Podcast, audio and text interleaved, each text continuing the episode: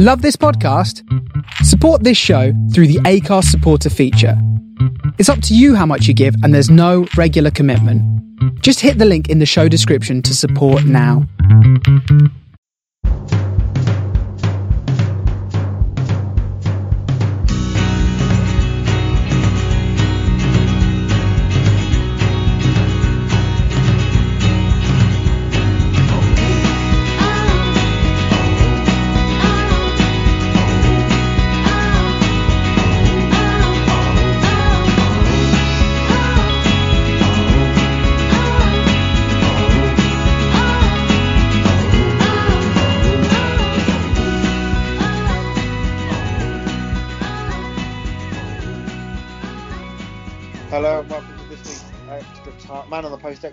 Time. I'm filling in for Chris, who's away on his well, not so dirty weekend. But with me, I've got for my very own sort of dirty Friday. I've got Scott. Hello. I'm doing very well. How are you? Yeah, the voice is less husky, so maybe it's not Yeah. as dirty as No, no, just as dirty as Chris's weekend. no. I'm not sounding like Howard's mum from Big Bang Theory this week, Uh, like I did last week. and with, with us, we've also got Ali. Ali, doing? I'm very well, gents. Thanks for having me. No, thank you very much for, for coming. So, um, a lot of football this week so far. So we'll start with uh, Monday night, uh, Chelsea Man United. Uh, I think I'm not sure we ever released last week's extra time podcast, but I'm sure I record, I, on that recording I've got somewhere Scott. I said that Man United would, would do Chelsea. Yeah. You So- did? I, I can see the smugness on your face already. Um, uh, a game that, if you're a Chelsea fan, was sort of you're gonna blame VAR. Uh, I watched um, a lot of this game. Anyone else see it? I was I was poorly in bed. Uh, my friend was not very best pleased with the result. He's a Chelsea fan. I got some messages at, from him at work, and I think he wasn't best pleased with VAR or the performance from the Chelsea defence. Yeah. So there were there were three VAR sort of VAR incidents that they could. Well, you can't complain at the offside. The offside's offside, offsides, right? But uh, there was the Harry Maguire sort of uh, kick to Batshuayi's sort of delicate area. I Um, personally thought he was just defending himself from Yeah. that guy falling over. That's what I thought as well, Ali. So, but we're one for one on agreement there. But I can't believe him defending a Man United player, but that, there was no kick out, if you know what I mean. He just that that wasn't a red card. And then uh, Zouma had a goal disallowed um, for uh, a push by Azpilicueta on Brandon Williams, who himself was arguably pushed by Fred. What did you What did you think of that one, Ali? I did miss this, and I've been trying to find a video clip of that because, but I, I was trying to read it going by people's opinions on Twitter, and there was just too many. It seemed like there was 25 fouls and one goal. So for me, I would have just ruled it off for easiness anyway and just carry on. it, just, it just seems like a carry on that goal. So, um, so m- me and uh, me and my best friend actually got into a, a little bit of a debate about this one because uh, he thought it was a he thought that uh, either it shouldn't have been a foul for, on Azpilicueta because he was pushed, so then he pushed. But if it was a foul on Azpilicueta, it was a foul on him, so it should have been a penalty. So either you give a goal or give a penalty. I think that the foul from Fred, there are pushes and there are pushes, and Fred just sort of leaned into him, and Azpilicueta was full on, elbows bent, pushed in the back of Brandon Williams, who ends up on ends up on his ass. Um, it's tough to tough to argue with, I- in my opinion. I I think again, I'll go back to my original issue with with VAR at all. I just want to see the referee going over and making a decision, rather than just getting told what to do. Scott, you um, agree? Yeah, um, I completely agree. Oh, um, um, as many leagues in Europe use the uh, the screen, and no one in the Premier League uses it. Just go over and have a look for yourself instead of relying So on the do you- guys in Stockley Park. So why do you why do you think? Because I don't really understand the point. I don't understand this argument. I just think that you've either you're making you're making a decision. You make someone's making a decision. Um, and I know that the Premier League's thought when they implemented it was the idea that if that this was to try and speed up because the the big big complaints that they had in sort of Germany and Italy was the time it was taking in decision making, right? Especially when it was mm. And yeah, they, the solution yeah. to that was this. yeah, they had those teething problems when they first got it, uh, but I think ever since, I would probably say the last 18 months in, in, in the league that I watch in Serie A, it's, it's got better. I think in the big decisions, in the big games, they go to it. I don't think it causes that much of a time problem in in it, but I just think they're probably just scared to go over there and they just want the games to move on as quick as they can in the Premier League. Well, I don't think it's about scale. I think it's a full-on Premier League thing, right? I think the Premier League directive is that sort of that's the way they want VAR to work, and they want to try and be as quick as possible, and that's why people were making such a big deal when referees in the FA Cup were going over to the monitors because it was the FA Cup. They could mm. go over because it wasn't it wasn't the Premier League calling the shots. Yeah, I mean, I think the the Premier League's just fallen scared of the whole media and fan backlash because nobody in the UK really wanted VAR because of the fear of the time, as you say. Um, you think, I, I, think that's slightly revisionist history. I remember a lot of people after because I'll hold my hands up and say that sort of like I've always been against VAR and bar maybe in the actual final, I was very sceptical when it was introduced in the World Cup, but actually think that in the World Cup it worked quite well, and was kind of like, mm, okay, maybe. And then the Premier League said, no, we're not going to just because it's worked in the World Cup, we're not going to have it this year. We're going to wait.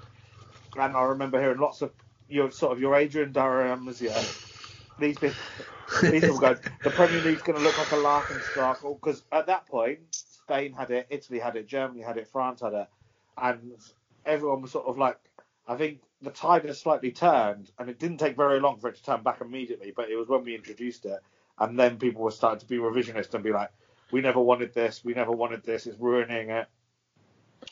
I I always want it.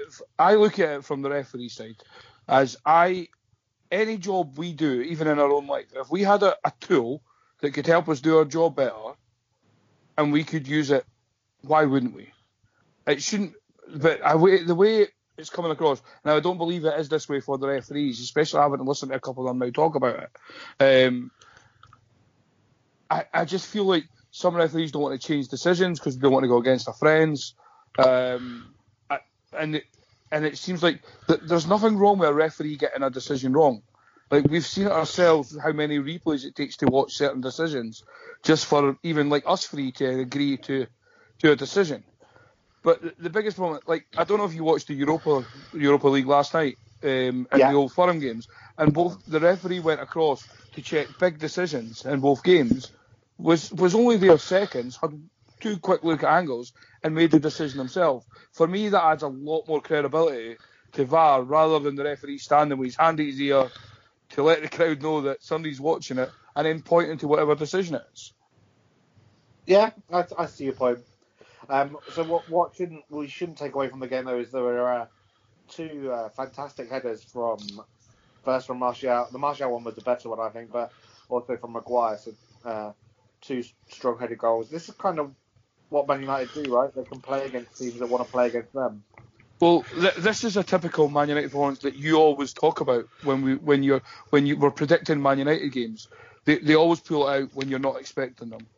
Um, and as bad a run of form as United have been on, and, and even this season, you can say, but when they need a win, they tend they tend to pull out and do the job. Um, and look, United are still a big team. They might be an absolute shambles, but they, they do know how to to counter teams very well. We've seen it against City just a couple of months ago. Um, and Chelsea are very young and naive. Well, Chelsea players, you know, a lot of them um, and it, it, wasn't, as you said, um, you predicted this last week. Um, and and I'm, it's just not a shock for me. I don't think I would have predicted it, but definitely not a shock. Right. Well, so uh, after Monday Night Football, we had uh, some some European football back. Um, how was your Tuesday, Ali? Um, my Tuesday was fine. Yeah. yeah. yeah. Good taxi rides. Did, did, did, yeah, did. Be- better than Jurgen Klopp's then. Uh, I, am not. I'm not sure what you mean. Um, so, so, how did was it Spurs that were playing on Tuesday? Yeah. uh, do, do, you know what we um it's just what a- we we shot ourselves in the foot, sloppy goal, um, and we knew what they were going to do from there on in. Um, we were naive at times, played terrible, but they didn't score anymore. We'll see what happens next. I Do you did think- think, I know people have overreacted, and there's some stupid social media threads and and even the, the quite petulant interviews by certain players and managers as well, in my opinion. But because you knew what was going to happen, but there was think some the- great shithousery going on by by Atletico and the referees in this game. I think I think it's interesting how some of the, like you say, about how fans and some of the fans and managers and players have reacted because um, you worry about like, well, we we talked about this before we started recording. that It's West Ham, you don't need to worry, but you, you do worry sometimes about how when you forget how to lose, how that affects the psyche. And you did sort of, I did wonder that a little bit when you sort of saw like the reaction of of, of Andy Robertson and sort of how how immediately chippy he got. Yeah, well, he's always like that. In fairness, but like we have lost 11 out of 17 away games in the Champions League under Jurgen Klopp, which which isn't great. Um, but we've never, apart from the Barcelona 3 0, we've never lost to a stage where you'd n- you'd be worried not to win. Like losing 1 0 away from home in a Champions League game isn't a bad deal when they're the end of coming the to not when they're coming to you in the second leg.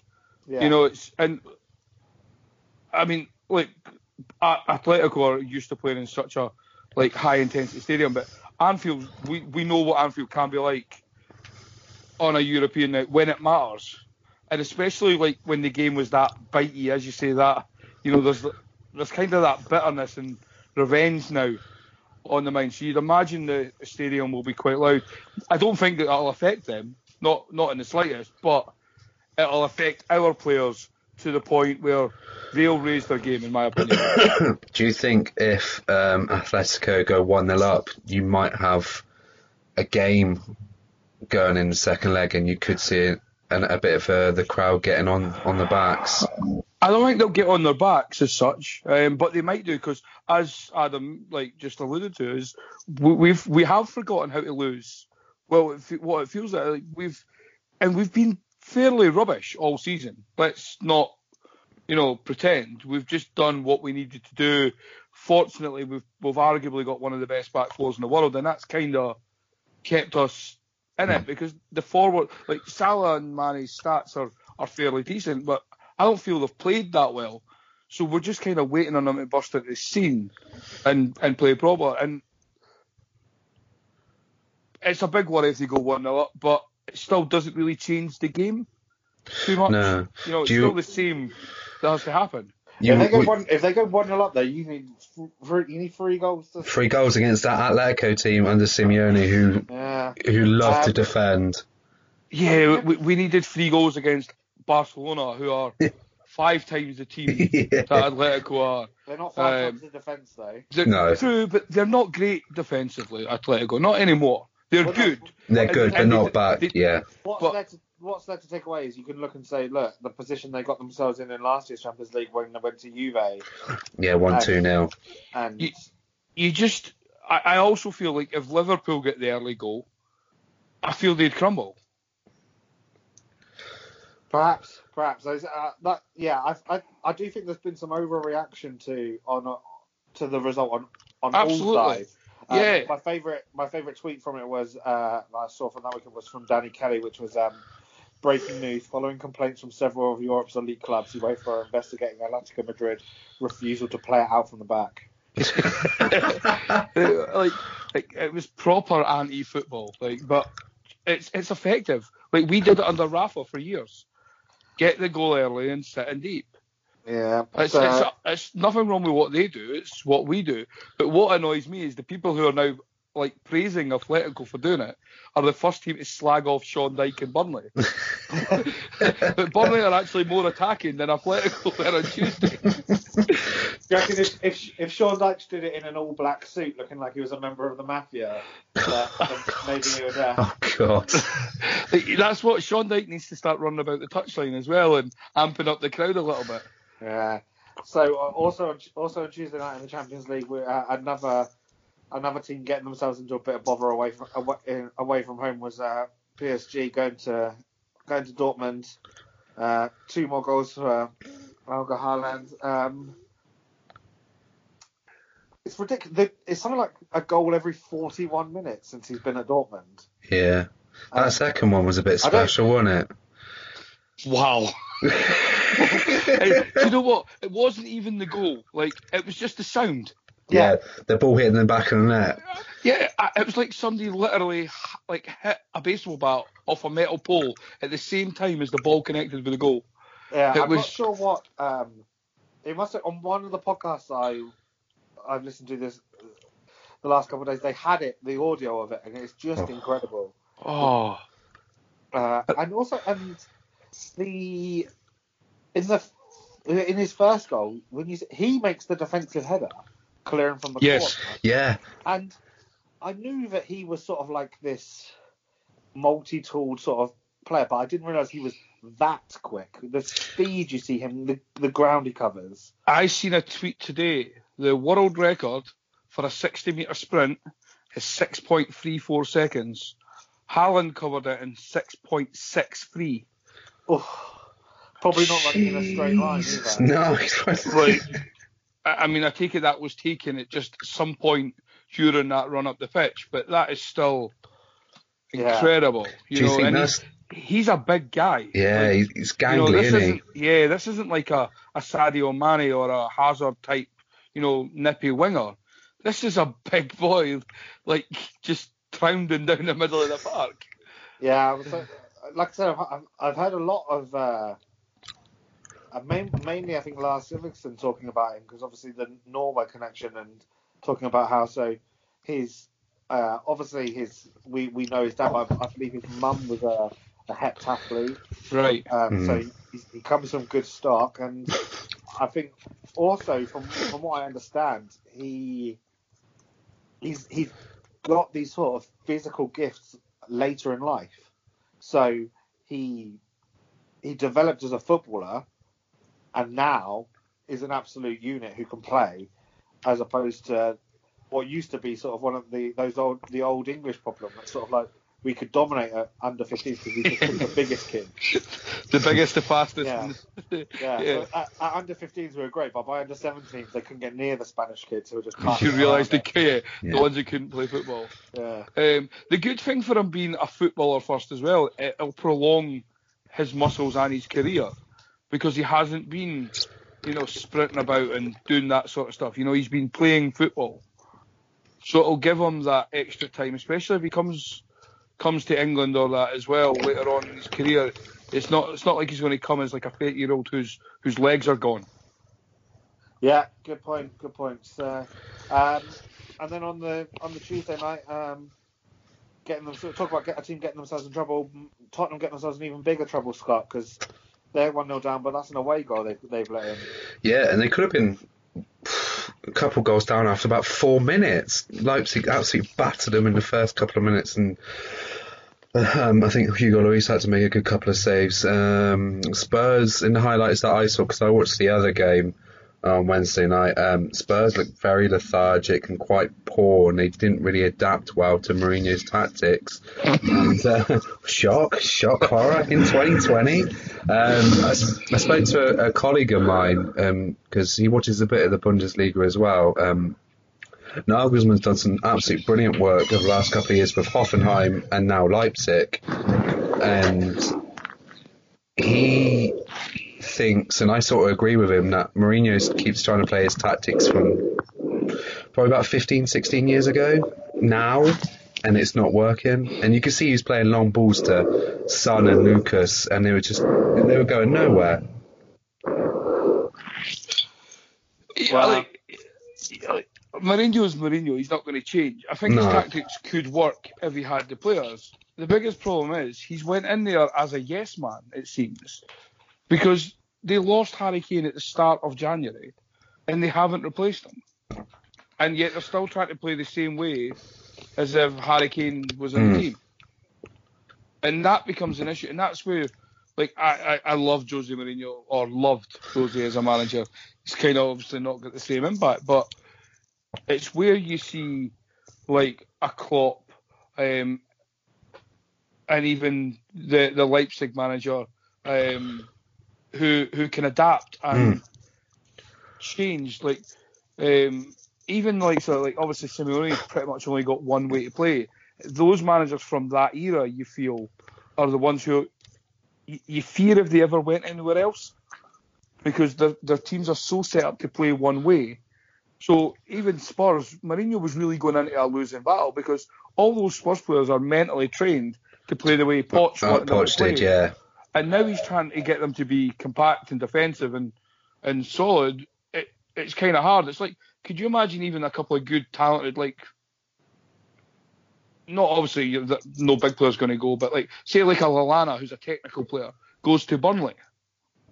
Yeah, know, well, it's- it's like and this, this the contrast is stark, right? You're not. It's not like you're taking a team like managed who used to be managed by Pochettino and then going, ah, you're not playing Pochettino football anymore, but here's Guardiola.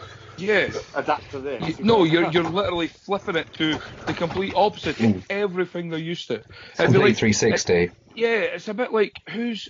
I heard it on a podcast now. They were talking about like a really defensive team, and then they kept trying to sign, you know, different players, like more advanced players, but- but they're so used to playing one way that the players just look Well, terrible. Simi- Stoke Simeone's tried it. great- uh, Yeah, a great Atleti- example of that, Atletico, right? In the yeah. Last, in the last two or three years, they've gone and signed attacking flary sort of talented players, Thomas Lemar, uh, João Yeah. Felix. Felix, those sort of things, and they try and play sort of more progressive football. It doesn't quite work out, and then by this time you get to the group stages of the cha- and the knockout stages, sorry, of the Champions League. Just And like, resort oh, He back. don't you goes think about that? 4 4 2 defensive. Yeah. The four, cent- four central midfielders playing across the Yeah. Um, and and it works. I mean, there's many ways to play football, so we can't slag it. But it's just, it's it's it's harsh when I feel when Mourinho's taken such abuse for for this Tottenham. But it Mourinho's never going to change his style of play, and it was why the the signing kind of didn't really make sense as much as he would still maybe get a reaction, but you just can't when you've got such a team and then you're asking them to play. It would be like I and I always said that Arsenal fans always said they wanted Simeone at Arsenal, but you try telling those Arsenal defenders to defend like Simeone and tell me how that's going to work. You'd have to sign 22 new players to fit the system, and it's why um, Conte didn't really work at Chelsea, long Chelsea, term. yeah. So it'll be interesting to. I feel like in this tie, Spurs have got themselves in a bit of a hole when you've got no, you haven't got Son, you haven't got Kane, you've got to go away to Leipzig. You need to score a goal. And Timo Werner's in such hot form this season. It's going Yeah. a bit I trouble. like I like that guy. Werner's very good. He plays off left in a like a front three. Um, and yeah, he's just scoring goals for fun in that system. Nagelsmann's got him playing brilliant football. So Scott, tell us about tell us about the other game then, because obviously Oh. none of us, neither of us watched that. So Oh, that that was a lot of fun. Atalanta absolutely wiping the floor with, floor with Valencia um, for about 70 minutes, and then stupidly let Valencia back into the game. Um, Atalanta have been sensational to watch this season in Serie A. They scored 62 in 24 games, and they've scored seven twice. They ended the decade with a 5 0 win over AC Milan and started the decade with a 5 0 win over Parma. Um, just to think that on match day four in the Champions League, they had one point after the draw with Manchester City when Kyle Walker had to go in goal.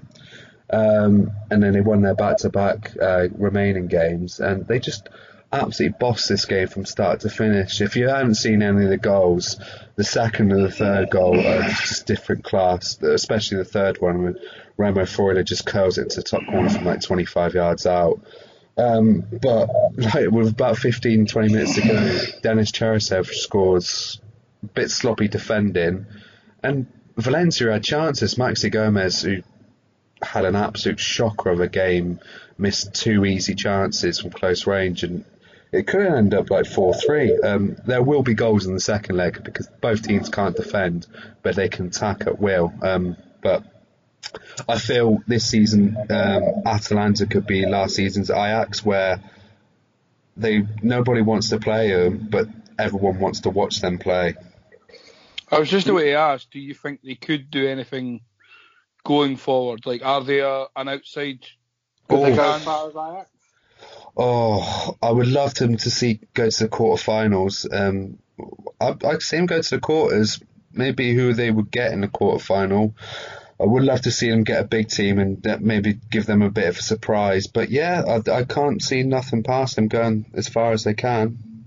Is there a style that wouldn't be suited to them? Like, so if you look at the teams that are left, um, and you're saying that they'll likely, obviously, progress this round. Yeah. Um, so like talking in the next, I, I assume it's a draw for the next round to see who gets who. It's yeah, not like yeah, just no, no. So, so is there a style that you wouldn't fancy them getting so you could see them progress? So they like to play. They play with a, uh, like a three-four-one-two, um, and like the one in behind the two strikers likes to drop back as well to make a five in the midfield, and they just like press and like swarm. They all know what to do. So they sort of remind me of Leipzig under Nagelsmann. So I think they'll cause any team any problems who they pick up. I would love to see them play against like a Barcelona or I was, and I was against to say, do you, think uh, would, you think they'd rather play against a team where they could go punch for punch and just yeah, a team that wants to try and play against them? Almost like yeah. if, if they if they pl- had if if Atleti went through and they had to play Atleti, maybe that would be their worst night. Yeah, they would struggle against a team who just likes to sit back and hit probably hit them on the counter attack. I think they struggled like that in Serie A this season because they lost to the bottom side Spal a couple of weeks ago and they lost two one. They were utterly woeful. Um, yeah, so teams who like to play football, so maybe like a Liverpool, if Liverpool can get through, and I think that could be an entertaining match. Just if anyone who likes to sit back and just defend doggedly, they would struggle against. I well, I've not seen them play, so it's uh, hang about. I, I always fear for teams who play three at the back against Liverpool because the front three stay Yeah. so forward. Roma did it and got Yeah. you walloped us five two. especially if you try and attack. You know, you really need Liverpool's front three to have a really off day Mm. when you're leaving it three on three. But it, it'd still be a fun game, and that's. I mean, that, that's like Adam, as much as he hates it. You know, that's the games you're kind of looking for. You want to see those type of you like. You're, I'm fed up of like the the top teams just playing. Well, they never really play each other till later on, but you're fed up of the same matchups because they, they do try and cancel each other out and just you know, sit very negative. I mean, the for me, the Man City Real Madrid game, I think will be terrible. People are so excited about it, but I think it'll be one of those nervy games where Mm. it means too much to both teams, so they'll cancel each other out. Guardiola decides to play some strange back three or Goes three three four. Bravo in goal. tries to play Fa- tries to play Fabian Delph at left back again, even though he's not there. Is that Um, any is that any worse than playing Mendy at left back? To be fair, No. I will say, I will say, if Atalanta and Dortmund go through, these two played each other in the Europa League a couple of years ago, and that was a humdinger of a tie. I think Dortmund went through on away goals, but them two would be like a, a very good match in the quarterfinals. I'd love Excellent. Dortmund as well. Excellent, Yeah. Scott. You've, you've taken me right to the Europa League. Brilliant. Ah, sorry, It's like you knew what I sorry. needed. You knew what I needed. the segue. It's obviously the Europa League. We're not going to dwell on it because it's the Europa League. Uh, but um, so in terms of the, the British teams in Europe, M- Manchester United and Celtic both uh, got 1 1 draws away, uh, away at Club Brugge and FC Copenhagen, respectively. Um, Arsenal won 1 0 away at Olympiacos in a relatively uneventful uh, game. Wolves won 4 0 at Espanyol. Yeah, jo- Johnny hat trick. Booked themselves a uh, a round in the next I can't believe you said Johnny Hattrick yet didn't mention Ruben, Ruben Neves. Neves is my, 25 yard that was chest and volley into filth. the That was utter filth. But I think the uh, the the game of the of the round was uh, was Rangers, Ali, right? Oh, it was. What was that pitch all about? I had it Oh, on in the background when watching the Roma game, which was not very good. But yeah, what was the pitch all about? Maybe the worst pitch I've seen in professional football ever. Um, proper. I, I hate giving this team any credit. Like I, I hate the team as it is. Now they're managed by Gerrard. It amplifies it. Um, but they were woeful in the first half for about 60 minutes, and then all of a sudden, that was it. They got a goal.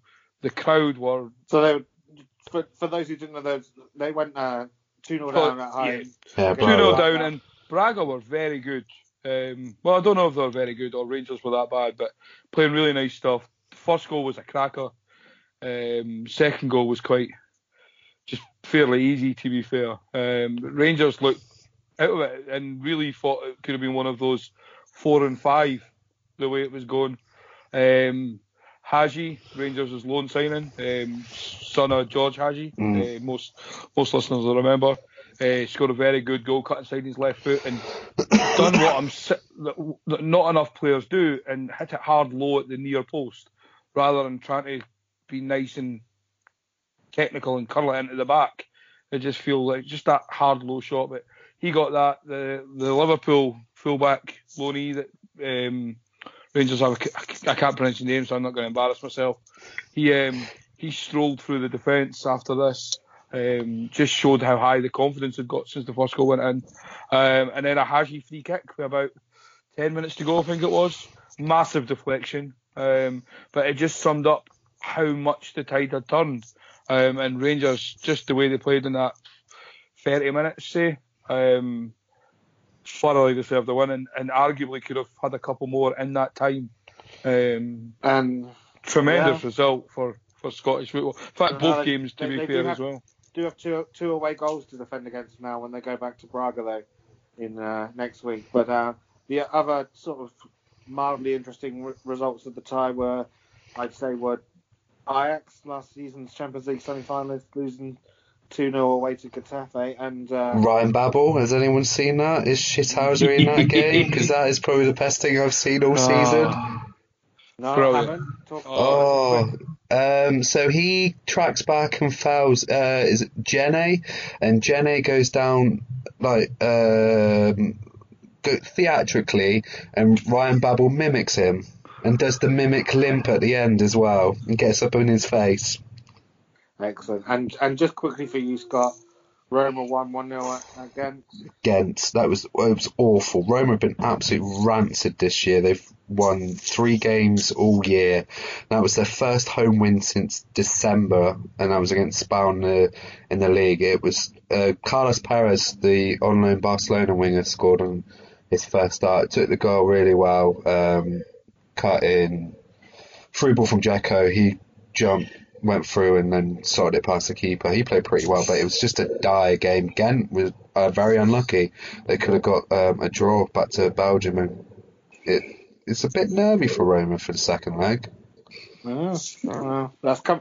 I mean, it's Europa League, right? So it comes quick and quick and fast because they have to go from 32 to 16 in the time 16, yeah. in, th- in the time the Champions League spread them out. But right, so that brings us to this weekend's coming football, and we're, we're, we've got a bit of a treat really to begin with. Uh, the early game on uh, on Saturday is fourth versus fifth in the Premier League. It's Chelsea versus Tottenham, uh, a London derby, obviously, um, but two teams not in great form, right? So two teams who've both played midweek. Chelsea had a little bit longer break. I think that the I would say this is very harsh on Spurs having to play Wednesday night and then Saturday.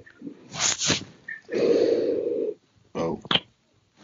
Is his sound gone?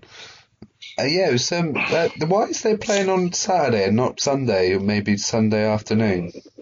Uh, especially because they got the Wednesday game, right? Yeah, that's a bit strange. Wouldn't it be? It's Sky anyway, and then Sky or BT and Premier League football don't care about their fans, do they? I think I think it's the game on BT, the morning game. Yeah, it says Right. BT don't care about their fans. Um, what? Any, any thoughts on on what we're going to get here? So, so it's a team. What we- we've got Tottenham with no strikers and Chelsea with no strikers that they like. Um, play, play back why? Don't be silly. He doesn't. He's not allowed to play. Oh, he played on Monday, didn't he? Look at what He happened did. there. Come on. So, do you reckon that'll be the front? Because um, it was Willian, Pedro, and Batshuayi. That's like that's a BTEC front three. I saw someone put on Twitter. Three. it, was, it was harsh on that. But, but what's the alternative? Mason Mount and Ross Barkley. Uh, Where's, where's Tam Abraham? Is he? he's injured? injured, yeah. shocked that you play a teenager all season and he can't last. Yeah. Where's, where's Christian Pulisic disappeared to? He's probably back in America, still looking for his ability. Oh. I, I gather Ali's not a fan. Just he- he's he's, a, he's an overhyped American who Chelsea paid stupid money for. 65 just, million, just people, so they yeah. can get a player in before they're banned. They then great about getting this ban lifted and then didn't sign anybody. Like they're just the, they are the worst, most stupid club in the whole world. So, so with that in mind, Tottenham victory, Alan? I think so. Spurs have won three in a row in the league. Yeah, and Um, um, some scalps as well, right? That's Man City. They got Man City, Southampton, who are on good bit of form, um, and then obviously Aston Villa. Yeah, That was a weird game last week, wasn't it? Yeah, but I mean Spurs were fairly, fairly comfortable in it. To be fair, stupid defending from uh, I can't remember the boy's name. Uh, Um, Engels. That's it, yeah. Um, which could have obviously cleared up, but Spurs were fairly. I mean, they were playing Aston Villa, so let's not hang it too much. But I mean, you're looking at Chelsea, and Chelsea are just not getting wins. Your biggest concern is what Adam started the, the game off with. There's nobody to play up front now. Well, you're playing Lucas Moura, I'd, I'd imagine, as the striker now. They've got that. We've got Celso who'll play wide, who's who seems quite talented.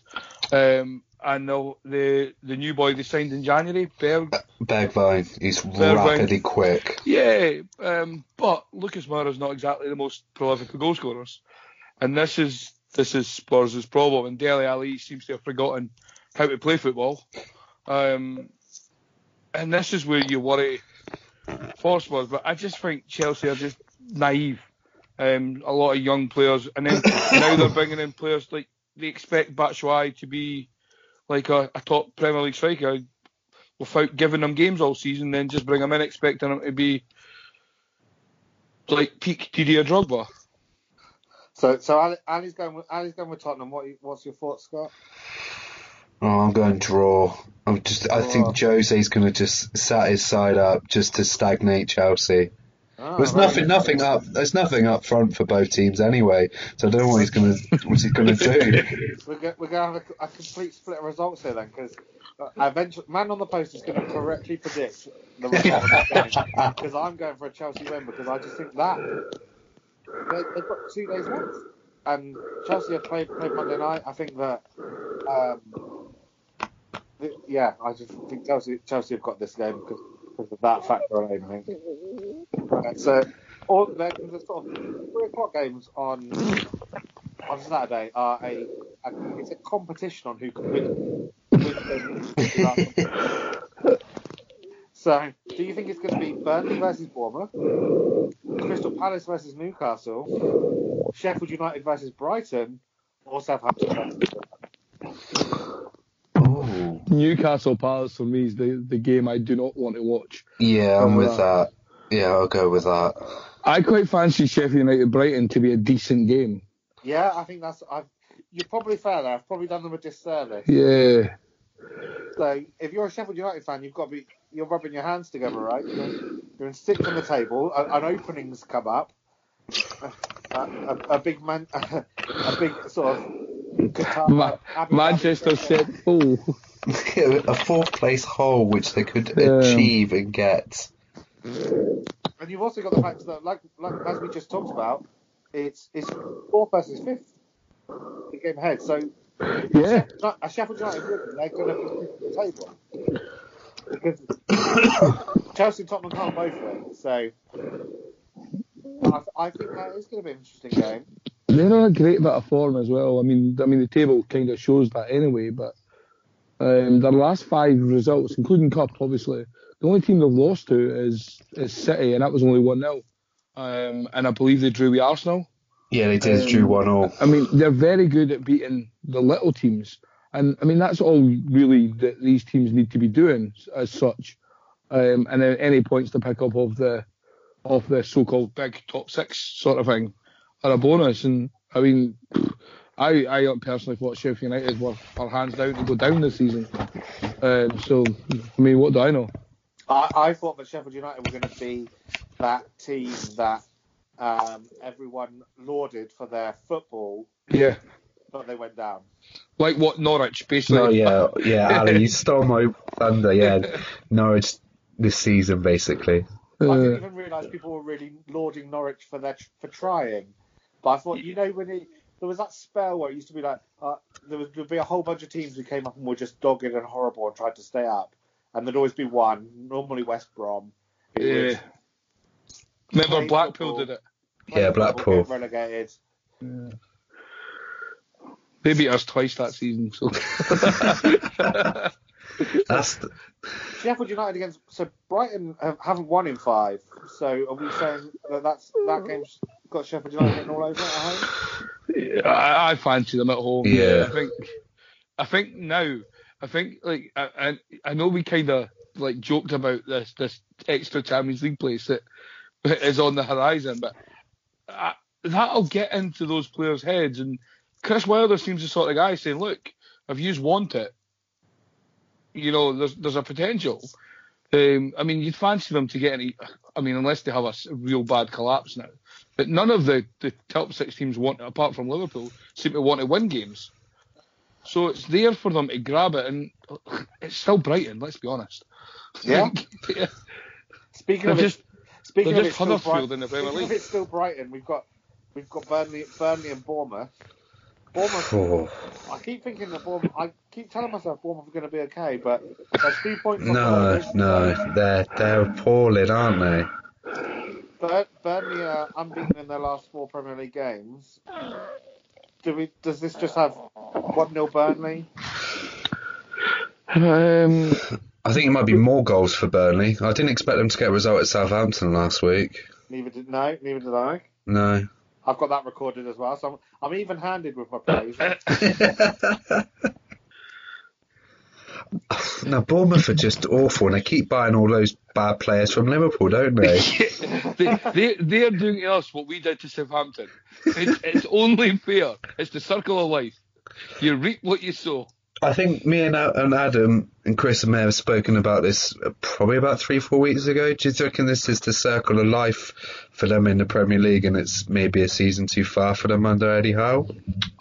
I think Eddie Howe, like, I'm, I'm, I don't think he should get sacked. I mean, what he's done with the club's amazing, but he's he's another manager that doesn't know how to adapt Yeah, and trying to play too neat, neat and tidy football, maybe when sometimes you need to just dig in, get the results first, and then let the football come back naturally. But the recruitment has ultimately whether Eddie Howe's got final say. Um, I, I mean, I know you joke about uh, it's not really a joke, but they're signing players for big money who who are terrible. Like Dominic Solanke for 23 million, 24 Yeah. million. Jordan Ibe for 15 Jordan million. Ibe. They, Um, they bought a fullback off us, Brad Smith, for seven million. He didn't play a game for us. Like oh, he wasn't we had him. We had him at. Swindon for a, Yeah, a he couple of wasn't months. good enough for our under 23s. Um, and they spent seven million on him. He was No. on loan at Seattle Sounders last season and won the MLS Cup with them. Oh wow! but putting in, we spent seven million on Andy Robertson. When you look at figures, it's just like, what is the recruit? Where is their? Where are they going? Like, does Jordan Ibe even still play for them? I mean, what what should be said though is, uh, may, have they tu- turned a corner slightly? They have won two of their last three Premier League games. They only they lost their last game out, but that was against Sheffield United, who we've just talked up quite a lot. Yep. Um, I still think that they. We, we could talk about them being bad, maybe, and having all these problems. I still think there's probably three worse teams than them in the League. Uh, I think there definitely is. I mean, I'm going. I'm trying to find the table. I mean, I've got it in front of me at the moment. So they're on 20, they're on 26 points and 16th. Below them, got Villa on 25, West Ham and Watford both on 24, and obviously Norwich cut adrift on 18. Yeah, for me, the bottom two just now um, are going to go down. Well, I I, think, I think that West Ham's fixture list, I believe, is that they've got coming up is a shocker. Yeah. Um, so I don't think I think that it, it won't be long until West Ham are in 19th. Do you not feel that West Ham? And I know they're fixtures, but they are the sort of team who can get results. And they Yeah. have they they don't have an 18th place squad. We'll talk about them getting results in a, in a little bit, Ali, when we get to that. They've got, they've got to go this week. Let's see I feel my connections um, going a bit wonky. Just just to pre-warn you. but I don't know. Like, let's be honest. Like, would regardless of would we miss any of Norwich, Watford, West Ham, Villa, Bournemouth, Brighton, arguably Palace, while Hodgson's in charge? I always say it depends who comes up, right? So if if you, that's Well, I want you want. want a bit of I- I- fresh blood, right? I know if Ross is listening, with, I'm sure all of us would like Leeds to be in the Premier League. But what you don't want to see is, uh, is to get rid of them and just have them replaced by Fulham, um, I certainly don't want Fulham up. So I mean, if you're looking, I'm looking at the West Championship Brom table now. It's, it's, it looks like it's going to be West Brom, Leeds, and one of Brentford, Fulham. I'd like Bre- I'd like Brentford to come up because it's a new, te- or I'd like Forest because Forest, of their yeah. history. yeah, You know, I'd like to see how things, but I think the most important team, and I hate saying this because I don't want Ross to hear it, but Leeds are the most important team in that championship that need to come up. yeah, Just for the, the size of club, the rivalry they'll bring to, to certain games. They just seem to, they'll even even if they were to get hammered every week, they, it would just add some character to games and a wee bit of a wee bit of stories and you know And just plus- something to talk about. Plus, everyone wants to see Bielsa in the Premier League. Yeah, So while we're talking, well, let- let's just finish off talking about these uh, these last on Premier League. So we've got Southampton at Villa. Uh, Villa are terrible. Well, well, Villa are ten terrible players and Jack Grealish, right? yeah. And they're missing McGinn badly, aren't they? Massively. Yeah. Um, I mean, I've kind of got a soft spot for them now because they signed Pepe Reina, so I feel I'm obliged to to not hate them. Um, but I, I love Southampton for what they've done, especially since the the nine 0 defeat. The character Um, they've shown. Yeah. Yeah. Um, and and fair play to the board as well for sticking by the manager, who I never thought was a bad manager anyway. He seems to have done a fairly good job since he took over. Um, obviously started off poorly, but he's got them back playing. Poor result last week. Um, but I'd like to see him with a bit of recruitment maybe in the summer um, and see what he can do. Um, I still fancy Southampton in this just because I think Jack Grealish is a little prick. I, I I see Southampton's um, scoring a hatful against Villa. I think Villa's defence is um, creaky at best, and their confidence is low after the Tottenham game, and they, they are going to be over reliant on Jack Grealish. Pepe Reina is a great keeper, but how much can he do to save this side? So right, and then to then to the, what we're claiming is going to be last on match of the day: Crystal Palace versus Newcastle. Uh, Crystal Palace haven't Crystal Palace haven't won a game this decade, and I believe So- they're, I believe they're the only team in English football not to have won a game this decade. So 1 0 Crystal Palace then. Yeah, 90, 93rd minute Zaha winner off his shin. New, No, Newcastle- Benteke. Oh, God, yeah. Newcastle have won one of their last five Premier League games. So between them, they've won one in ten. That was against. Chelsea, wasn't it? The uh, the 90th minute winner. So what are we going to get here? Grab. if you if you're thinking it's going to be in a nice, exciting environment, it's not at St James's Park. It's at Selhurst Park. So there's that That- as well. Those are the words from Adam, not from me or Ali. I this is just I got believe I no referred no. to the pound shop Benfica on Instagram and got some abuse when I last went. It's it's uh, Ali said I completely it's nil nil. Bruce, even though it's effective and it's got him this side Newcastle side doing okay this season, his sap is so negative, going like three four three, and they've got they spent forty million on Joelinton, and he's not a striker, and they're lacking so much goals up top. It's this has got nil nil and two shots on goal. I wonder if Wilf Zaha remembers he's a Premier League football player anytime soon. Do you think? Do you think his head's gone? Do you think? Oh, There's I obviously wa- all the transfer talk. He's he's quite publicly changed his agent since then. Something's is Yeah, it just is something just- gone or is he just having a bad run of time? And if you're him, maybe you were a little bit concerned and you're thinking like, where is my where's my out gone here? Because he's only got six goals and assists all season.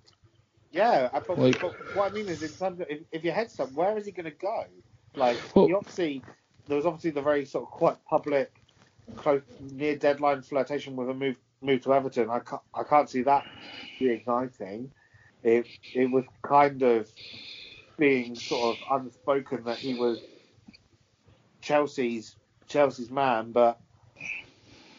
Could, could you see him at Chelsea next season? Could you, I, I can't see another team in that sort of. I don't see anybody spending the money on him. I, he, he doesn't. He doesn't have enough consistent output. Even even on forums, Zaha doesn't have. I'm trying to think. Obviously, like Mane and Sa- like Salah are obviously exceptions to this rule because of the the level that they're playing at. But even even looking at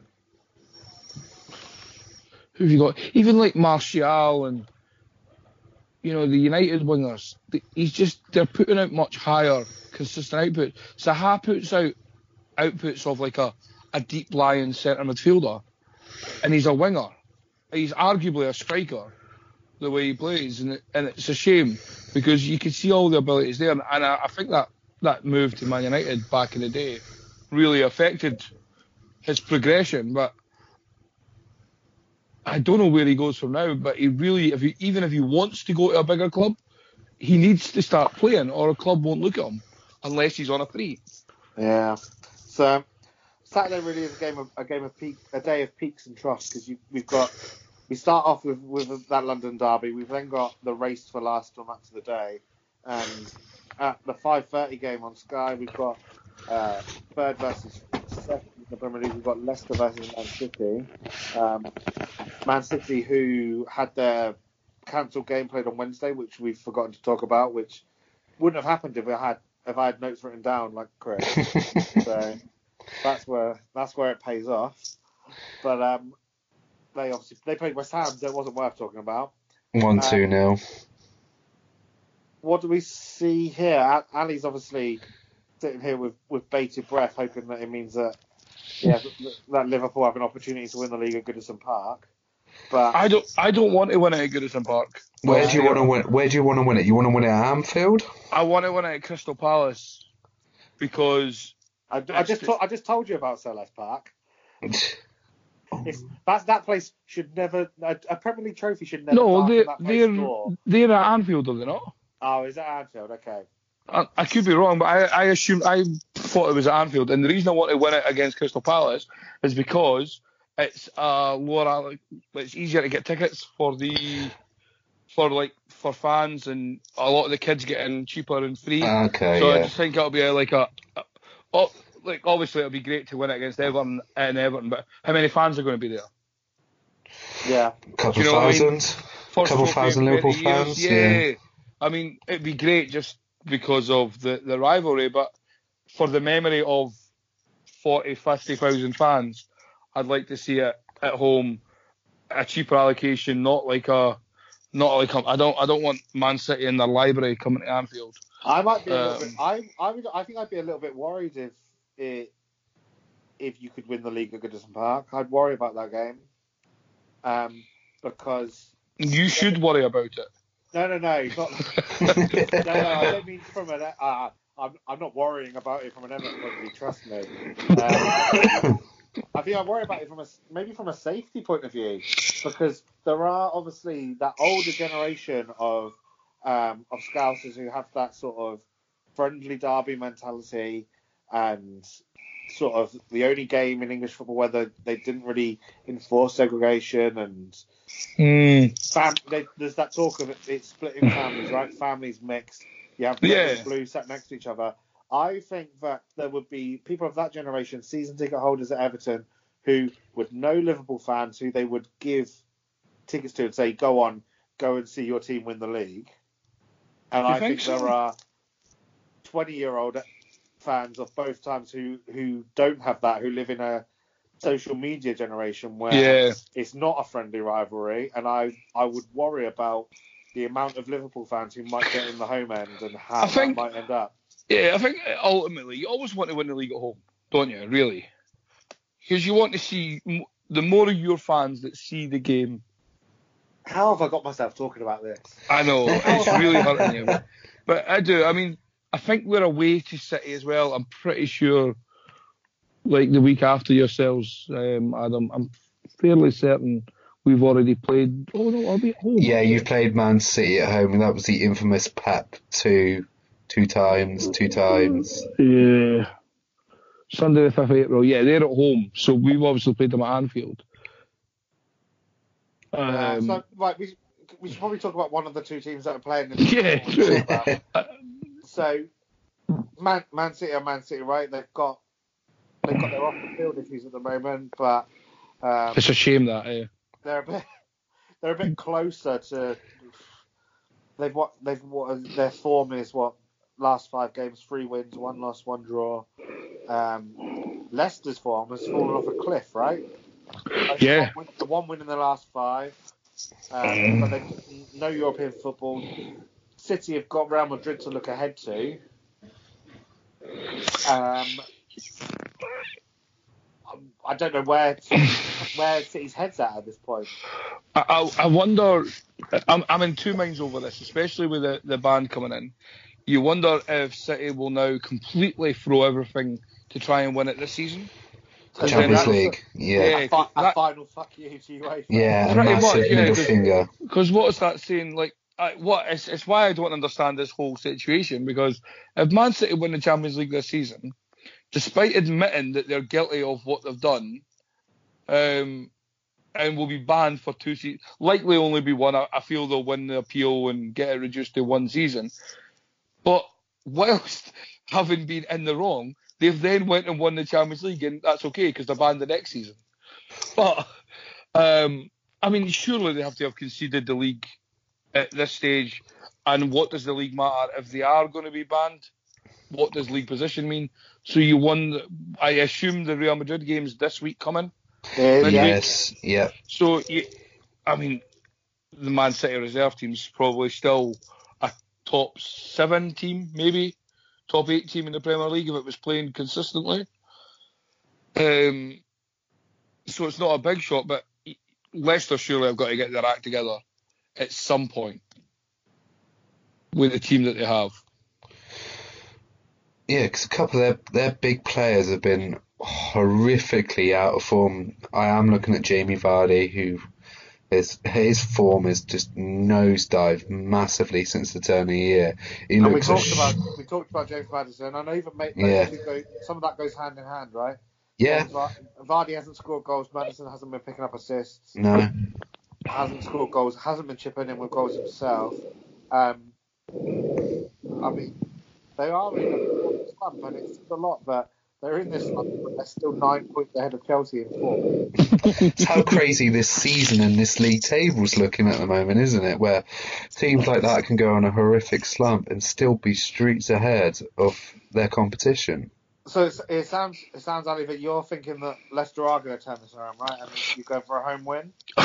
I, I'd love to see home. I'm just, I'm really torn. I, as you say, it just depends what Man City turn up. I just don't see them really caring about the Premier League anymore.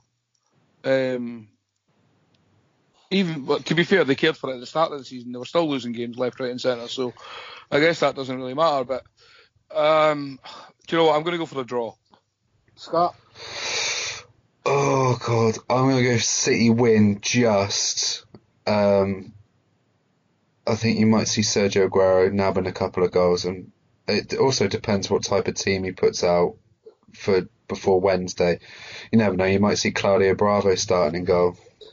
I've got I've got this vision of Man City centre backs everywhere and Jamie Vardy just running running through the middle of the pitch. I'm not, no, no man within 15 yards of him. So do you, could you see Pep playing like a six two two formation then? Oh no, Pep, if Pep's going to save anything that's too smart for for the midweek, right? That's when he. Oh yeah, where he goes like three three four. Yeah, he's big. Then we'll see how you over Phil when he's trying to win 12 outfield players. Um, so in terms of then that takes us to Sunday, where we've got uh, the the Europa League teams playing. We've got Man City versus um not sorry, Man, we've got Man United Watford. Uh, is that a slam dunk? That's as close as Man United are going to get. Is the Gallo available? Yeah, Yes, or is he he- still? Yeah. He, he featured in the Europa League game against Did he? Bruges, so Yeah, th- this has got Man United. Like, I I can see Ighalo even scoring, looking like a footballer in this. Against his Um, old team. Yeah, just it's kind of written for them that way. I mean, like Man United, again, I said it before when we were talking about we, the Europa game and the Chelsea game. Man United aren't a bad team. Um, they've got a terrible manager, um, and they're all over. They're, they're a mess of a team, but they've got good players. And Watford are just championship waiting to happen. So yeah, I'm going for a comfortable three four 0 Man United. Actually, one. They still can't defend. They've got Harry Maguire. That's 18 million down the drain. I'm going to go 2 0 United when I think it would be just comfortable. Watford have done okay recently under Pearson, but this might be a bit of a struggle at Old Trafford. Then you remember it's still Nigel Pearson. It is, yeah. yeah, I, I, I think that this is. I I think there's a start. Like I don't, I- I'm sure I heard this on a podcast again. Too too much going in. That I think that Watford have never won at Old Trafford in the in the Premier League era. So I don't see that changing on Sunday. See, you know what? You're making me want to change my mind now just because You of know- that stat. Full time Man United nil, Watford 1. We all see it on Sunday. Um, and Odin after- Gallo own goal. So, and after riding high in the Europa League, we've got Wolves. They've got the, the gift that keeps on giving. They've got Norwich at home. Um, a second slam dunk. Are we right? It depends if he rotates. Do you reckon he, he doesn't really rotate that much, does he? For Does Wolves? it matter? Then? No, uh, not really. No, because they're going to be on a massive high, and they're one foot already in the uh, the latter stage of the Europa League, and they're so much fun to watch this season. Wolves, that attacking trio is just brilliant to watch. I can see them scoring quite a few against Norwich. I, Ah. As I say that, just looking, mm. no wins in the, in the Premier League, no wins in the last three for Wolves. Their, Yeah. they, their problem that's probably been the difference between the Wolves that everyone was absolutely raving about last season and the Wolves of this season is 12 draws so far. They, they, they need a goal scorer. They really need a goal scorer. Is that they someone need to a- help Jimenez? Well, yeah, because you don't. He's so pivotal. This, this. I'm, I'm comparing it with Liverpool, and I apologise because I keep presenting. And Jimenez is, is the ideal backup for me to Firmino as it stands. But there's just, and it's the same frustration we have with Firmino. It can be the lack of goals at time, and it isn't their job to score goals. They're a number nine, so it's a strange thing to say, but their job is to link the play. They're they're the pivotal member, but we're getting the goals from other areas, whereas Wolves aren't and and that's where the draws are coming from. They're relying on then like a wonder strike from Neves at times, or they just I just feel that either Jimenez needs to contribute more in the assist the goals and assist side, or they need more from wider areas. They So just more from need- Traore. yeah, like they maybe need to uh, like a Mane Salah type out, you know, with those sort of numbers, like 10, 15 goals, assists. Um, I mean, Traore had that good purple patch, um, but I, I still fancy them to win here. Um, maybe a 2-1 just because it's Norwich, but I feel if they were playing any higher caliber op- op- opponent, especially on this Sunday in the Europa, that it would be another draw. Yeah, perhaps. Perhaps, and then sort of the the the evening game, the game of uh, the game of Sunday is Arsenal versus Everton. Um, I can't remember the last. It's not been a the Emirates has not been a happy ground for me around for the last sort of three or four years when I've because I've got every year. Um, my, one of the ones I remember most is losing 4 0 in a game that it was 3 0 at half time. They stopped serving alcohol at half time because lots of Everton fans left. Uh, I think I remember that one. It was a good couple of years ago, wasn't it? I love Scousers. I think that was probably two years ago. Uh, But I can't remember the last time we've gone to the Emirates and we've been above them in the league in be- and in better form. Not lost it. Neither of us have lost in the la- in our last five games, but three wins in that, whereas Arsenal have picked up four draws. Um, two points above in the league. I, I naive to think that chance with Arsenal having played Thursday night? No, not really. No, you guys are doing doing pretty well recently under Ancelotti's added a bit more stability to your team. There's no harm in you going there and picking up a result. Yeah, absolutely. I mean, you have the better manager, and bar Aubameyang, um, there's not many players that stand out as better, like performers um, throughout the squad. I can't believe I'm saying that about an Everton team. Um, I, I think that's more of a uh, condemning of the Arsenal. me Arsenal team, possibly, yeah. my, my biggest fear, and, and, and, and I'll say it till the day I die, your biggest weakness in the Everton team um, is your goalkeeper. Oh, Pickford's Um, done some howlers this season, hasn't he? He's he's arguably the worst first choice goalkeeper in the league. Um, it's it's the same equivalent of us captaining Dejan Lovren. Um, I, I feel you can you'll easily get to them and create chances and taking them. It's just the other end. Um, Uh, no mistakes and thingy. uh, Um, see, if, that, if that's what you want from your goalkeeper, then yeah, sure. If you want to live in this world of no mistakes, I'm going to live in this. I'm going to live in the boom bust world, Ali. I'm going to take the mistakes and I'm going to take the brilliant saves because I think that Pickford what brilliant make- saves! Pickford can make saves that a lot of other goalkeepers can't make, and I know that. Is that the ones that go towards his legs because his little T Rex arms can get there quicker? Oh, and other and other goalkeepers have to bring their hands down to it. No, I'll show you the. I, I, I'll show you the, uh, the the the save he made at West Ham when I was at the game was point blank on that. He, I, I, I do get that. I think that he is. He's also a brash character, right? So he he speaks his mind. He's got a he's got a a certain presence about him, and I think that's the kind of presence that brings the sort of uh, puts a target on on your back. It's the presence you should have when you're a good goalkeeper.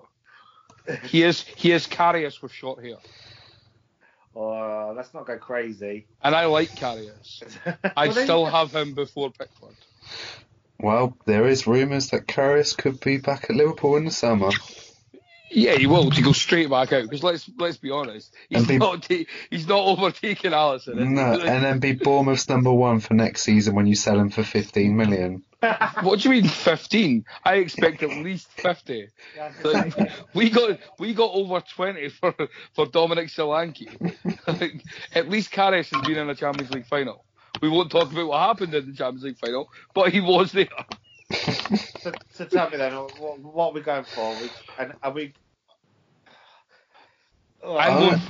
I'm going for three two Everton. so I'm going for a tell one-all draw. So many things tell me that this that Everton can win this game, but I feel that this is one of those. The hope is going to be the bit that kills me. It's, that's the part of being a football fan, though, isn't it?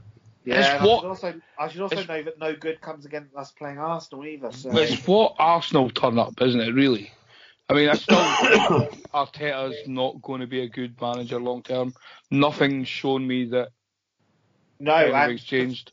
But what the, the the what's played to Everton's hand here is the fact that because of how bad Arsenal's league Yes. form has been, they have played the team that played on Thursday night was a very strong team because the Europa it's almost Europa League or bust for Arsenal in terms Yeah, of they have to win that to get Champions League, foot, Champions League football for next season. It reminds me of the year they got to the final against Chelsea. It's kind of that.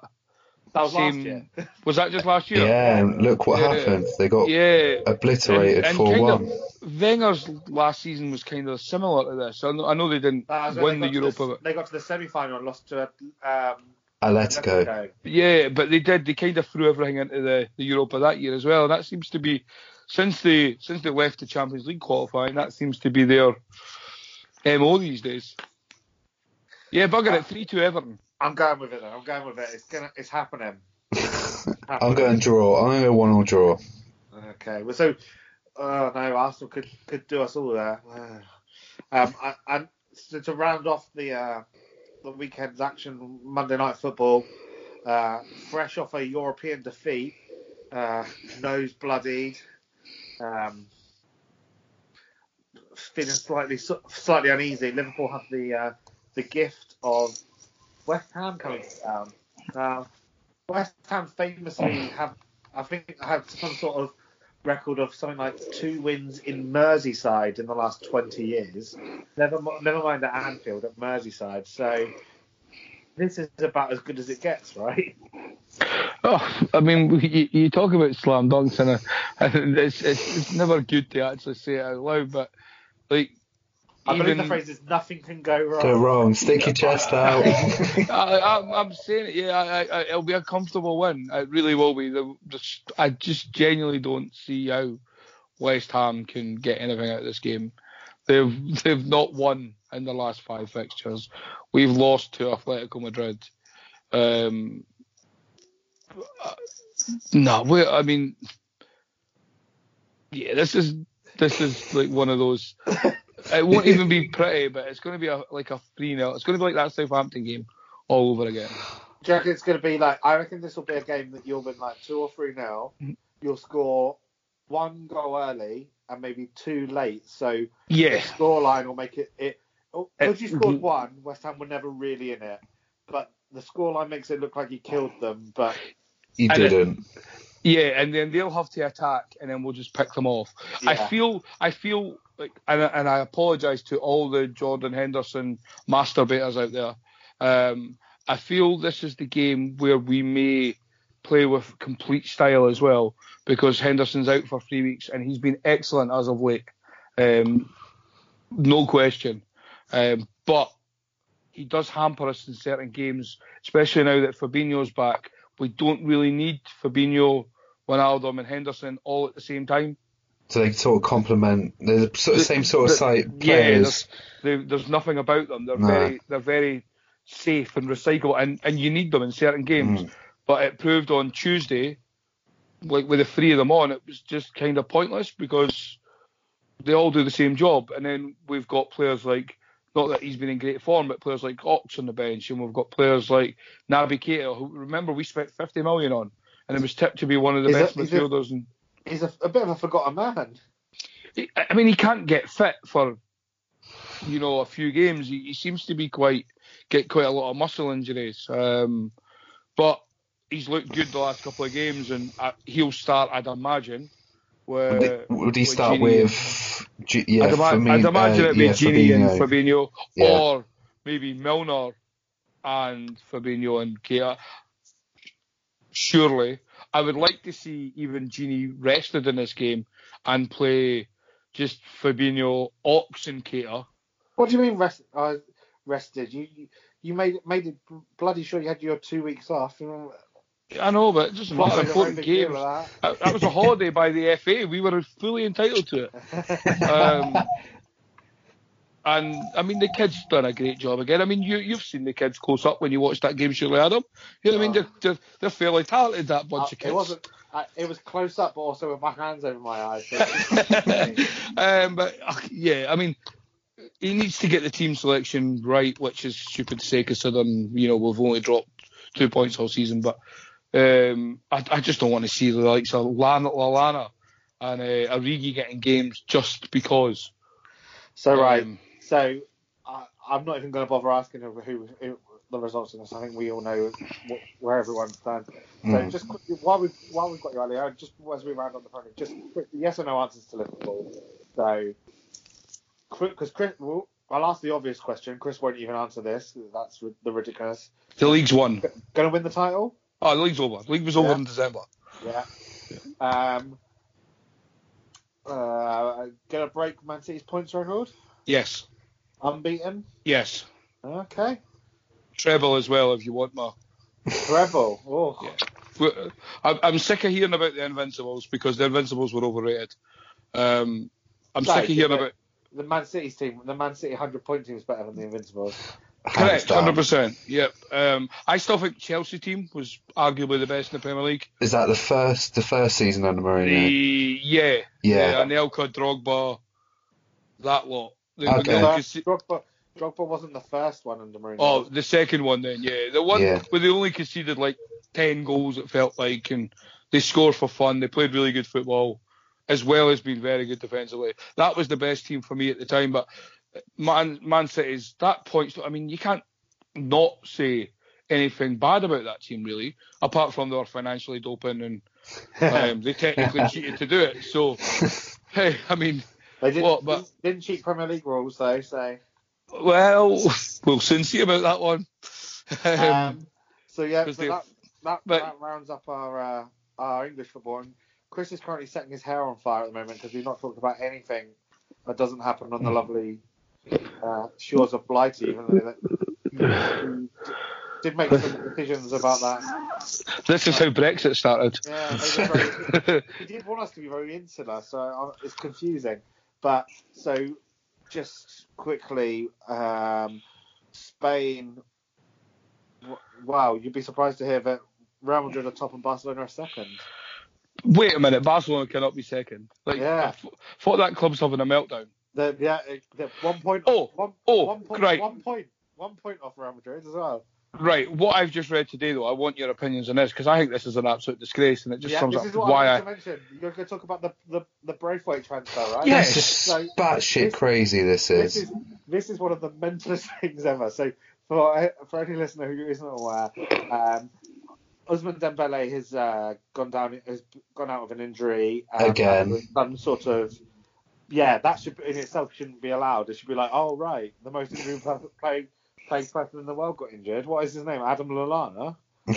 but but they, they should go like some some very strange sort of rule in Spain means that you're allowed to sort of trigger emergency transfer players that aren't goalkeepers if you can prove they're going to be out for five months or longer.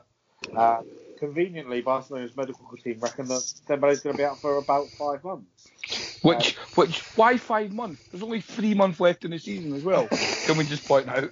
Yeah, so so that has allowed um, uh, Barcelona to sign someone. They were allowed to sign a free agent or another player from La Liga. La Liga obviously have um, buyout clauses in their contract, so they've gone to Leganés, who are currently in the relegation zone. Yep. Sec- second bottom. Yeah, second from bottom, um, three points off safety and, and gone with a game in hand as well. So all to fight for, and gone. We'll have your top goal scorer.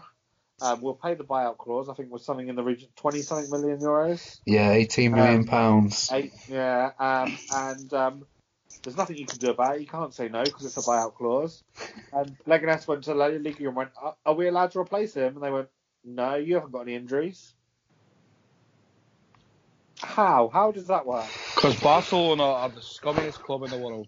Well, it's, it's right. So And now it's not. I, okay, yeah, I know it's not Barcelona. This is the this league is one of those. This is one of those rare instances where you hate the hate the game, not the player, right? Yeah, no, this is- I, I, I, because it's Barcelona, I hate the player. Sorry, Emma, but I, Barcelona just are that golden club that nobody seems to have anything negative to say. A bit like Messi, they're no better than Ronaldo and Real Madrid. They're just sly about it. This is like the one where the single guy cheats on the ma- with a married woman, and it's how is it not his fault because he's a single one? Bullcrap. They know what they're doing. This is shocking. As far as the league goes, it just shows how much they favour Barcelona. I bet, I bet he gets injured in about two weeks and it just all goes down the pan. I feel bad, but I hope so. Yeah. Like not not a serious life-threatening injury. But, you know, I hope he gets a five-month injury. He's out for this season. Let's let's see how many times that Barcelona have to do this signing for the rest of the So- season. This is Barcelona's fault. They had, five months. They're just they're just going to do this again. yeah, Yeah, yeah. Okay, four months and two weeks. yeah, four months, 27. days. This is Barcelona's fault. They got rid of three attack-minded players, um, and they pissed about trying to sign a striker in, in January, and then offered 85 million to Everton for Richarlison, and Everton said no, and then they went and tried to get another striker, and then told him oh, on his flight, his layover flight, no, we're not going to sign you, and then they signed Martin Braithwaite. I this this whole thing is like this is what squad building. The youth academy is about, and we're, Yes. we're talking about a club that has Mm. the most uh, praised youth academy in, in world football. Like, I feel they're getting away away with this as well, like in the media and in it. Now, we, like Real Madrid are a, a pretty shitty club. I think we all admit that, right? And and I'm quite a fan of Madrid, mainly because of their kits, always have been for years. But can you imagine the out, and I mean the outrage if Real Madrid does this? If you like their kit because it's all white, Ali, you should try being an England fan. Uh, uh, they, they don't wear white shorts, I'm saying. um, but do you know what I mean? Like, it is that that thought, the way the way clubs are portrayed. Um, if this was, and I feel if this was an English club as well, I know the rules aren't in England, but it would be a completely different story. Yeah, uh, I just I I think that I think that uh, the the rule is getting a certain degree of ridicule. I just think it is maybe being treated with a slight bit of ridicule in, in any sort of media we see because it's a ha ha. Isn't this stupid? Look at that! What those those crazy Spaniards are letting them. Yeah, Do you not feel this rule should only exist for for goalkeepers? Yeah, Like I could understand, and I think it used to be. I don't know if it is a rule or it, it- used to be in like you- Football Manager and that. Remember? even Yeah. then, you, I don't think you should be allowed to go and sign players. I think you should be able to pick up free agents, Yeah. Well, uh, Maybe- yeah. Maybe a, yeah. maybe agree loans, but to go and seize a a struggling, it, it, it's the whole sort of anti Robin Hood sort of story, yeah, right? absolutely. But again, like you made the perfect point. It's it's about squad building and having faith in your youth academy. I mean, uh, again, I'm taking it back, but we've literally played a team under 23s, and and I know it's cup games, so it looks like we're demi- like um, putting them down. But Klopp at least had the confidence to play these guys in games, and I feel like if three players went down out our first squad and we had to play a Curtis Jones in the league, that Klopp wouldn't be against doing it. So you're not telling me there's not like a 17 year old. I mean, Dembele didn't play every week anyway. It's not like it's Messi that's out. Yeah, yeah. Well, um, so Sorry, Emma, once again. I still hate the club. I don't think Emma's that happy. Uh, it's a shame we couldn't have Emma because I think that I don't think Emma's particularly thrilled with the sort of the behaviour here either. But um, yeah, she seems to have a lot of morals. It's a strange Barcelona fan, Emma. but, It's not uh, like it's not like Gav. Braithwaite, Yeah. Braithwaite gets to make his uh, his debut against Eibar, and uh, Real Madrid are playing Levante, so I'm sure that we'll see them both still separated by a point when, when we're talking about this next week. Just um, else. Um, in Germany, the league trying to do their best to, to help out their their sort of their, co- their coefficient as opposed to the old Premier League system. Bayern Munich, Champions League midweek, play on Friday night then. So they, they've already played today. Two. Uh, have it in front of me. Definitely go. Oh god, why have I picked that? I can't pronounce that name. Paderborn. Paderborn. Paderborn. Um, so that means they are currently four points clear of Leipzig, but who have a game in hand and who are playing on Sunday. There, there really isn't a lot of exciting games in in, in Europe this week. The Premier League is where it's at, unless it's three o'clock on Saturday. the early or the late or the Sunday or the Monday are fine. Just don't don't go to get. Good job. We're not allowed to watch three o'clock games on TV in UK. Yeah, nudge, the, nudge, nudge, wink, wink. If you find a link. the government are doing us a favour, right? Yeah, absolutely. I'm I'm fully behind it. Go and watch your local club. um, so Leipzig away to Schalke, so that's a, a difficult game for them. So they want to keep the pressure on Bayern Munich. Um, well, Schalke in the table. Schalke are currently sixth, um, Mm. and Dortmund, who are what are they now? They're six. What's that? Uh, seven points behind Bayern Munich with a game in hand. Game in hand, yeah. Gladbach. Uh, I didn't realise Gladbach were doing so well. Yeah, they've got no European football to look forward to, so they can just solely concentrate on Mm. the Bundesliga. Well, M- Gladbach. Yeah, But Gladbach. they've Yeah. also got Gladbach have two games in hand for some reason. I Yeah. They Uh, have a game cancelled because yeah. of the storms. Uh, yeah, I think they were supposed to play FC Köln, so there was a local derby, and that got called off. They Yeah. didn't want to play it in the fest. The, Oh, this is the, the thing, this is festival. like a local carnival, right? yeah, they like like, they didn't want to play it during the carnival week. Yeah. So we'll see how how things shape up in Germany. Um, Scott, anything interesting in Italy to tell us about? Uh, have a little break and hand over to you. So there's already been one game played. So Napoli won away at Brescia. Napoli have hit form recently, so they got Barcelona midweek. So they they got uh, they built up to that with a with a two one win at Brescia. Um, Juve could extend their lead at the top when they go to Spal tomorrow evening. Um, Lazio got away to Genoa. Fiorentina will uh, play Milan. That could be a, a good game. Fiorentina done pretty well recently. Milan, so so. They got Ibra back, but they're not doing that well. Um, Atalanta. scoring though, right? Yeah, he has. He scored a couple of goals. Um, I think he scored on his debut against Cagliari, but Milan, they blew away the derby the other week. They were 2 0 up and absolutely cruising, and then they lost 4 2.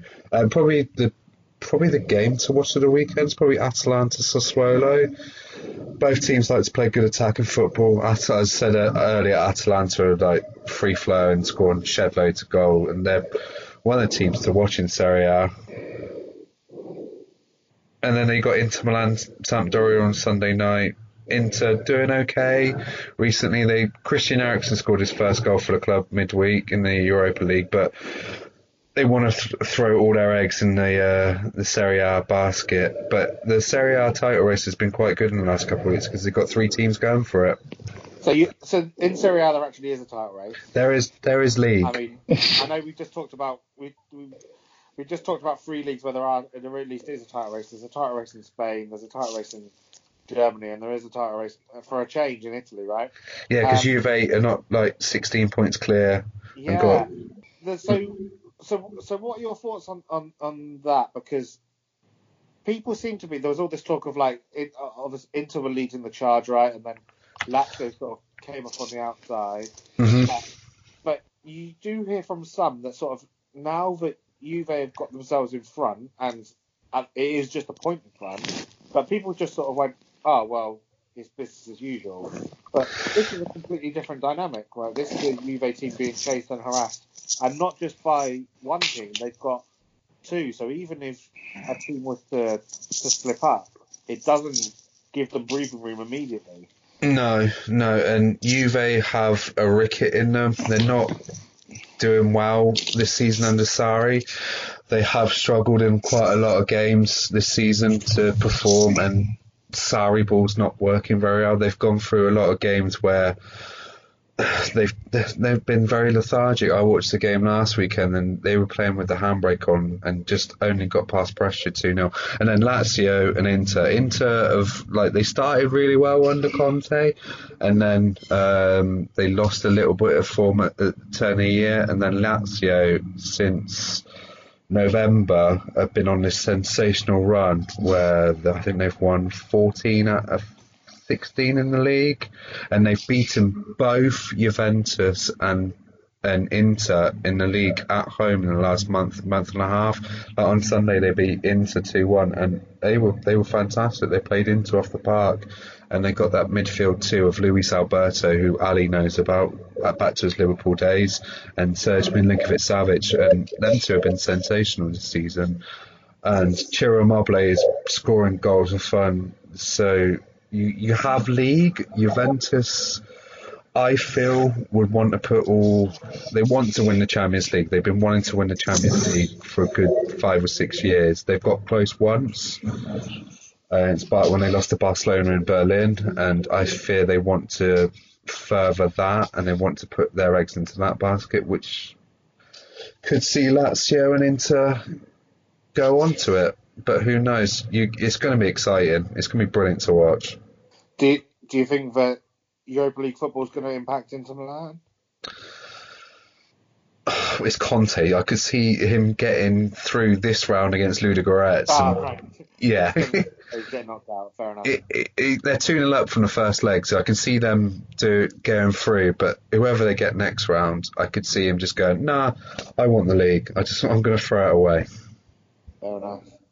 Right. Um, and Mike, the the very quick review of uh, the, of the French league. PSG ten points clear. Sewn up by March, end of March, like it was a couple of years ago.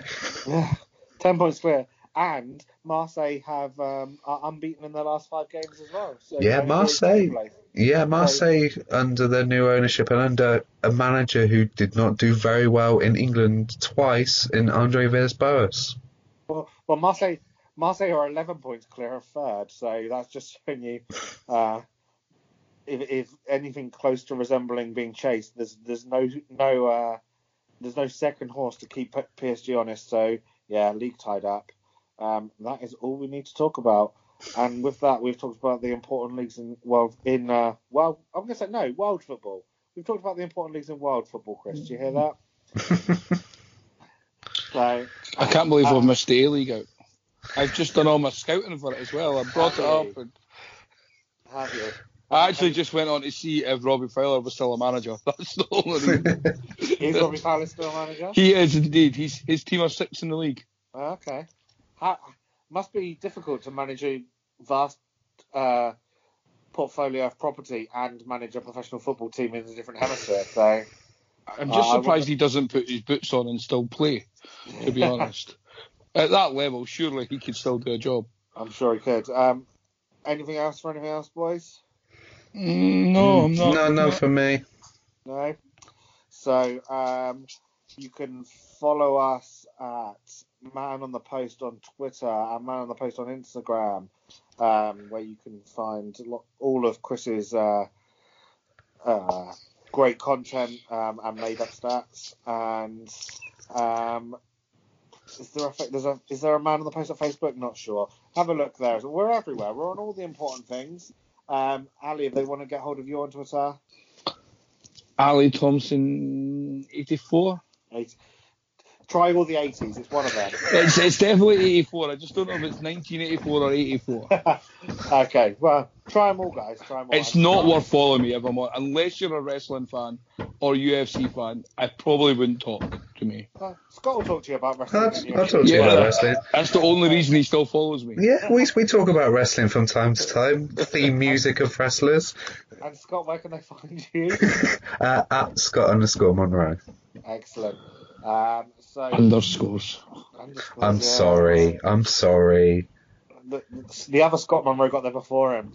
No, it was. This is a second account. The first account got suspended. I tell you off air. Oh, there's a story for you. And no, it's just, it's just, it's just football videos. You know what their Oh. Twitter that like is like Ah. now. Uh, too hot for TV. That could have been. Yeah. Let everyone in now. So uh, that just leaves leaves us to say, always have your man on the post.